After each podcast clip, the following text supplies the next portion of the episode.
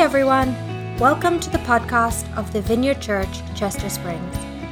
We invite you to join our mission to love like Jesus, and you can connect with us on social media or visit our website, csvineyard.org. Now for this week's talk, brought to you by co lead pastor Amos Grunendijk.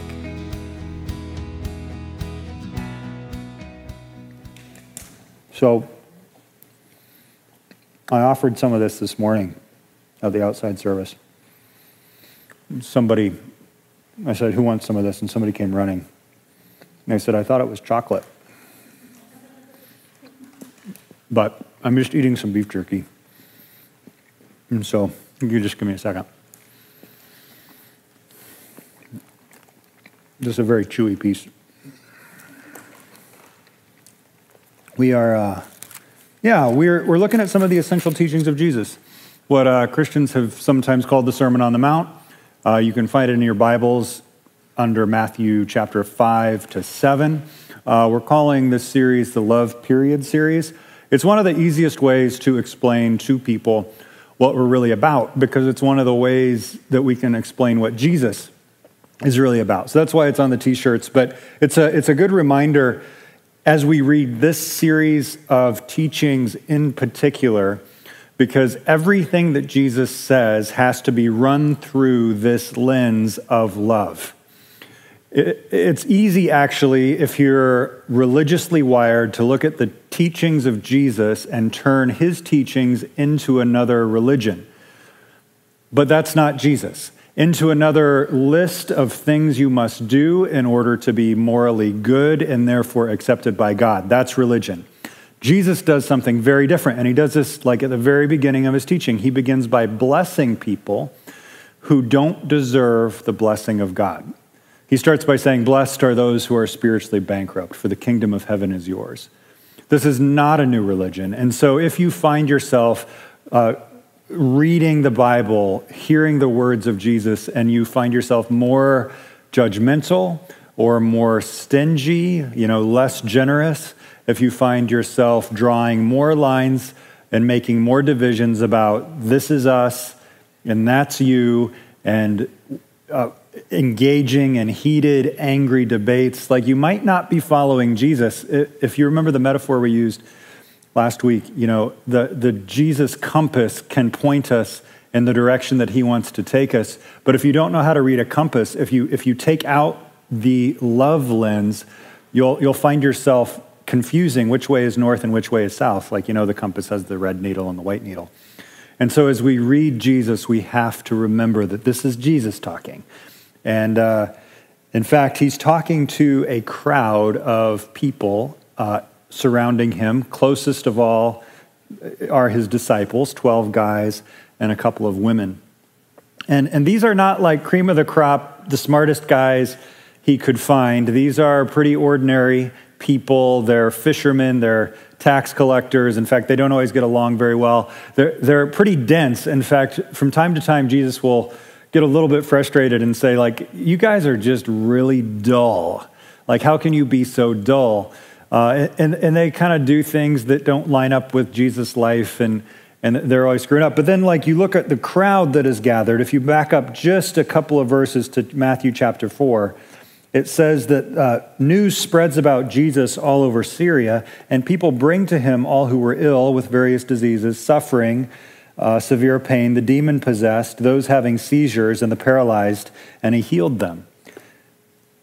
And then large crowds from Galilee, the Decapolis, Jerusalem, Judea, and the region across the Jordan follow him. So you read just even about the regions, you know that like Judea and Jerusalem are pretty religious, like they're very Jewish.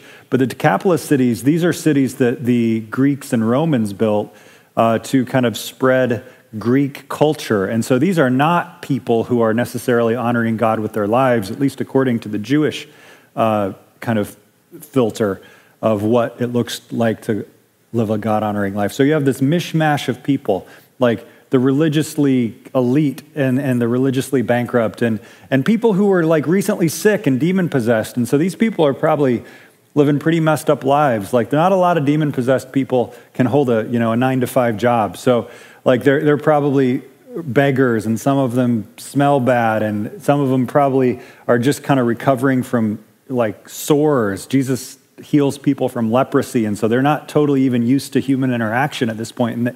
And, they're all listening to Jesus because there's something about Jesus and his teaching that attracts them to him. And he says this to them. He says in verse 13, You are the salt of the earth. Did you catch that? You are the salt of the earth, but if the salt loses its saltiness, how can it be made salty again? It is no longer good for anything except to be thrown out and trampled underfoot. And you are the light of the world. A town built on a hill cannot be hidden. Neither do people light a lamp and put it under a bowl. Instead, they put it on its stand, and it gives light to everyone in the house. In the same way, let your light shine before others that they may see your good deeds and glorify your Father in heaven. In other words, Jesus says, Hey, I have a plan to change the world, and it's you. Like, you guys are going to be the salt of the earth. I'm not going to Rome. I'm not going to use political power. I'm not going to build an army and exert my kingdom through might. I'm not going to find the smartest people, the richest people, the best looking people. I'm picking you. You're the plan. I'm not going to build a big building. I'm not going to start my own news channel. I, it's the people that have gathered here as messed up as you are, and you're going to be the salt of the earth. Now, what's Jesus talking about here? You guys know what salt is used for? Well, you probably know this. This didn't come out of the refrigerator. And usually, if you don't refrigerate meat, what happens in like a day? It gets rancid, it goes bad.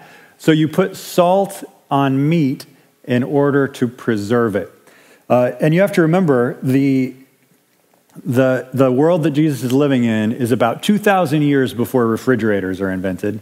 And if you've been to Israel, you know, like, it's not exactly cold to cool. You're not going to get that, like, sweet 38 degrees to keep your meat good and, and preserved. And not everybody lives along the Sea of Galilee. So, do, were you able to put that map up, Beth? You got it?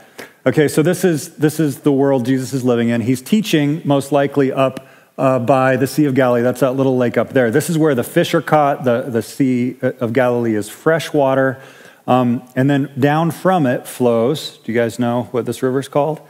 The Jordan River. It's not super long, it's like 130 miles or something like that. Uh, and most rivers flow into the what? Ocean.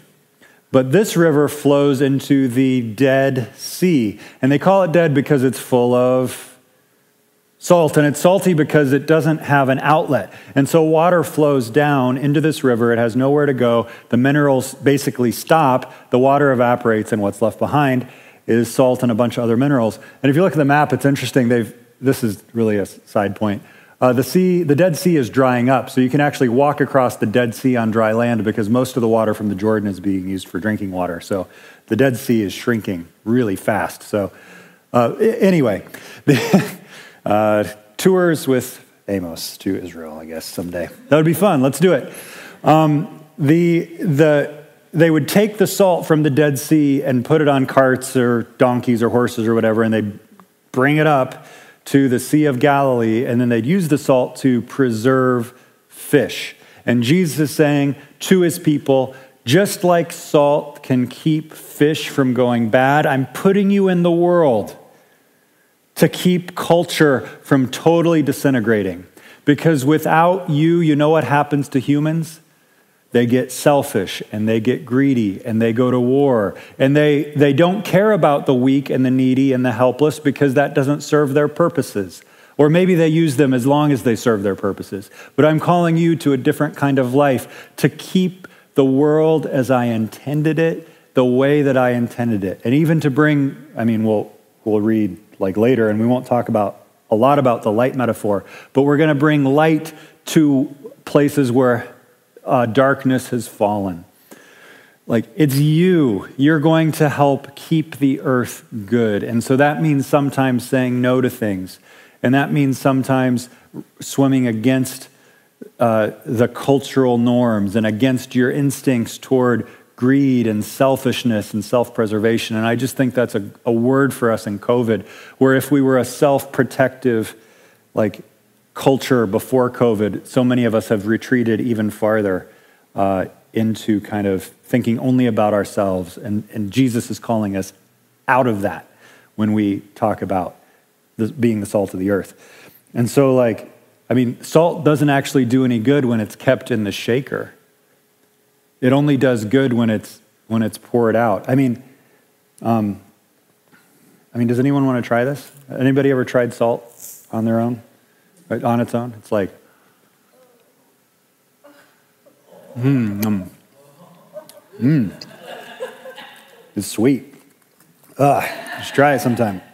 Anyway, like, so sometimes we, as, as followers of Jesus, like, we think, oh, the safe thing to do is just to stay, ugh, is to stay uh, around other followers of Jesus. And so we retreat into social circles, and it's just followers of Jesus. And that's, you know, it's like, oh, yeah, okay. Uh, it's safer here, but it's not doing anybody any good, and sometimes it can get a little nasty. Uh, the idea, salt is meant to be put into things. And in fact, the second reason I think that Jesus calls us the salt of the earth is not just to preserve, uh, but to draw out flavor. So uh, Jesus goes on to say, we'll get to this. Um, in the same way, let your light shine before others, that they may see your good deeds and glorify your Father in heaven. Now, this word good deeds, this idea of goodness, there's actually two words in the Greek, the original language that this was written in, that can mean good. And if you're just seeing good, you might be thinking of it in the one sense, but Jesus uses uh, one word very particularly here. So, one word, agathos, would be like the kind of correct, right, uh, you know, very useful, up to standard goodness that like religions would use. But there's another word for good that's kalos, that's beauty. Now, can you guess which word Jesus uses? It's the word for beauty. Uh, you, would, you would think that if, if you were a religious person, you would probably think, you know, as we even continue to read the teachings of Jesus, like, oh, yeah, you need to be really good. You need to be morally upright. You need to follow the rules. You got to go to church. And that way, the world will be preserved. But no, uh, Jesus is saying, like, you're as salt, you're actually going to draw out the beauty Chris just brought me some water. Maybe we'll talk about, we'll use this later too. Hmm. This is good. Um, okay, so, right, the other use of salt is what? It preserves food, but it also makes it delicious. Salt in itself is not delicious, right? But you put salt on meat, and this, I mean, beef jerky is really salty. But typically, if your meat doesn't have enough flavor, you add salt and then it draws the flavor of the meat out so you can really enjoy the good, you know, taste of the meat. I'm not a steak sauce guy. I, I just put salt on my meat, like on my steak, because I like the flavor of, of the meat. Uh, same, you know, same thing with eggs, same thing with vegetables. If you have a plate in front of you that doesn't taste really like much of anything, you add some salt and it'll draw the flavor out. So Jesus says, I've sent you into the world. You are the salt of the earth. And that means, on the one hand, you will preserve its goodness, but on the other hand, you will draw out its beauty. And I think about uh, what God says to Abraham. You guys know who Abraham is, right? This is uh, Father Abraham, the guy from whom Judaism comes and Christianity as we would say, the fulfillment of the promises made to Abraham. But Islam, too, like if you know anybody in the Bible other than Jesus, it's probably Abraham. And God calls Abraham to follow him into the promised land and says, I'm going to bless you. But he doesn't stop there. He says, I'm going to bless you to what? Bless all the nations of the earth. Not to hoard up blessing for yourself, not to circle up the wagons, and protect the good thing you've got to keep it safe, to hoard it. The blessing doesn't do any good if it's bottled up. Blessing does good as God intended it when it is in your place of work, when it is in your family, not just to preserve the good, but also to draw out the beauty. So I want you to think for a minute, like if you're a mom or a dad, what does it look like to be, you know, the salt of the earth with your kids? How can you cultivate the beauty that they have inside of them? How can you draw out the person that God designed them to be? Or if you're in school, you have a circle of friends, how can you like how can your life bring out beauty and people? Or places like a lot of you guys are in the business world. How can you live in such a way, whether you're in charge or 10 steps down the ladder from management, how can you be salt of the earth? I don't mean salt in the wound, right? I'm not, I'm not talking about being the moral police, like you really shouldn't say that bad word, but how do you how do you draw the best out of people? This is the life of Jesus. And this is what he does with his like mishmash of disciples, right? These are guys who without Jesus they wouldn't have much to live for. They'd continue with their fishermen. We wouldn't know their names, but but we we know them. Like we know about Jesus because of the people who heard the message of Jesus and went out and spread the good news of the kingdom of Jesus. And so I just I want you to take 30 seconds here. This is going to be sort of like a listening prayer exercise to reflect on how you might be salt of the earth, how you might draw the beauty out of the circles of influence that you live in, in the life you have. So uh, just, I mean it, 30 seconds. So, Holy Spirit, come. We invite you to speak to us and specifically highlight ways that we can be salt of the earth as you intended it in our, in our lives for other people. Come, Holy Spirit.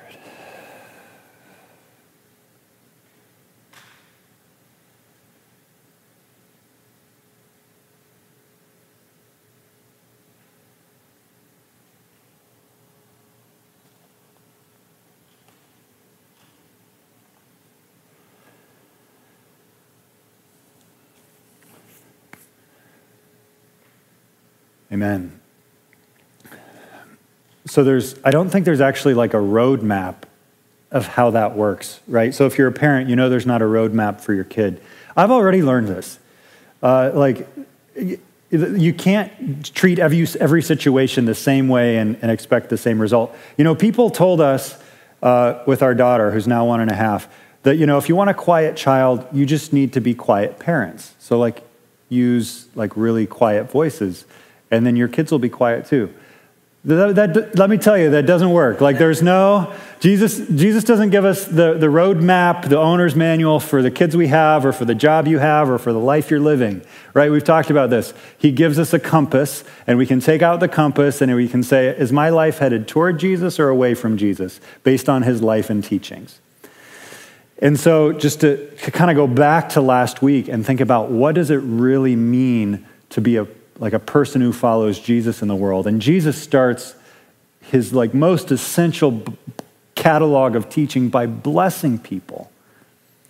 And sometimes it's like so surprising. So like we receive the blessing of God and then we give blessing. That's the idea. And I just think, we didn't read this last week. I just want to read this last little part of the Beatitudes, uh, as they're called, just Latin for blessings, here in chapter 5, verse 10. Uh, it comes after, blessed are those who are persecuted because of righteousness, for theirs is the kingdom of heaven. Blessed are you when people insult you, persecute you, and falsely say all kinds of evil against you because of me. Rejoice and be glad, because great is your reward in heaven. For in the same way they persecuted the prophets who were before you. And Peter, uh, one of Jesus' disciples, kind of unpacks this for us and elaborates this point. And we read this, it wasn't long ago, maybe a month ago. Do you remember? He says, Do not repay evil for evil, but repay insult with blessing. And uh, I, I, sent out a text to some of you who are like on the Vineyard Resource Share uh, text thread and just asked for stories of this.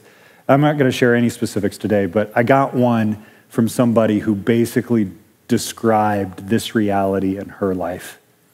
Someone who came at them with insult, with curses, you might even say, and who resolved in their heart to repay that insult with blessing, to treat them kindly, to be patient, to, uh, to pray for this person. And I just, I just said, that is so beautiful. Like, that is the Jesus life. To bless people who do not deserve it. In fact, to bless people who have lined up against you as perhaps an enemy. But if, if we're reading Matthew 5, Jesus also issues a warning. Do you remember this? Uh, he says, You are the salt of the earth. But if a salt loses its saltiness, how can it be made salty again? It is no longer good for anything except to be thrown out and trampled underfoot. So we need to think about a second how can we lose our saltiness? What happens? Now, you, uh, you, if you know a little bit of chemistry, you know that like table salt is, we know it, NaCl, sodium chloride. Uh, my chemistry isn't perfect, okay? It's been a long time. Uh, and I don't know any chemists, but the, the thing about salt is it's actually pretty stable chemically. So, like, if you add water to salt, the salt doesn't go away, it absorbs into the water. And in theory, if you had a closed system, you could evaporate off the water and the salt would be there still, right? Um, like, if you taste water, it's salty. It doesn't, like, become unsalty by adding water, it just it makes the water salty. But Jesus isn't dealing with, like, uh, good, pure table salt. He's dealing with that stuff they, they shipped up from the Dead Sea, remember? And so this is salt, but it's also got some other mineral type deposits. And so what would happen sometimes is they're transporting this salt. Like maybe they didn't think to put the tarp on because like it doesn't rain that much in uh, the Judean wilderness, trust me. Uh, and so like, oh man, there's been a downpour and, and it rains on the cart of salt. And uh, it looks like there's still salt there because there's still like this white powdery stuff, but they taste it and it's got no salt. And so they, they throw it out. Like, what? This isn't good for anything. I'm not putting this on fish. It's not going to make it taste better. It's not going to keep it good. And so they throw it out. So, what, do I, what is Jesus teaching us here? I think what he might be teaching us is we need to be careful about being watered down. What do I mean by that? We need to be careful when, like, our life just starts looking like the cultural waters we are swimming in.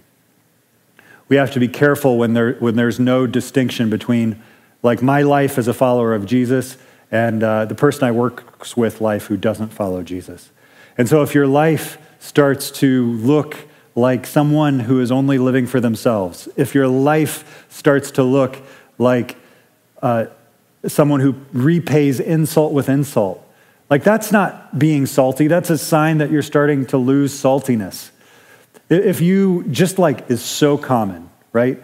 Start drawing lines and start saying the, like the, the words us and them and those guys and, and, and, and, and they think differently than me and, and we're like we're going to war in a sense over the, the heart of our country just for instance, I don't know if this relates to anything that you're going or facing in life, but like if, if, if it becomes us and them instead of just us, like, and we've got to find a way for us to work this out.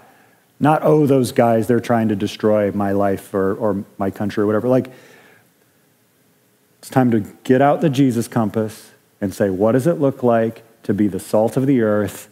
And how can I make sure I don't lose my saltiness? How can I make sure that I'm preserving what is good and drawing out what is beautiful. And so I, I do, though, I just want to end by blessing you, and the worship band is going to come up and play some songs, but I want to remind you that we can only do this if we experience ourselves the blessing of God from Jesus. And so I'm just going to bless you with Jesus' words. Blessed are you who are spiritually bankrupt Blessed are you who have screwed up so bad that you live with this resounding guilt. Blessed are you whose spark for life has gone out, for the kingdom of heaven is yours. God is with you. Blessed are you who mourn, who have lost loved ones, who are grieving the, the death of a dream, for you will be comforted. Blessed are the meek, the trampled on. Blessed are you who can't seem to get out of bed in the morning or get to work on time or save that $1,000 to keep in your bank account for a rainy day. Blessed are you, for you will inherit the earth.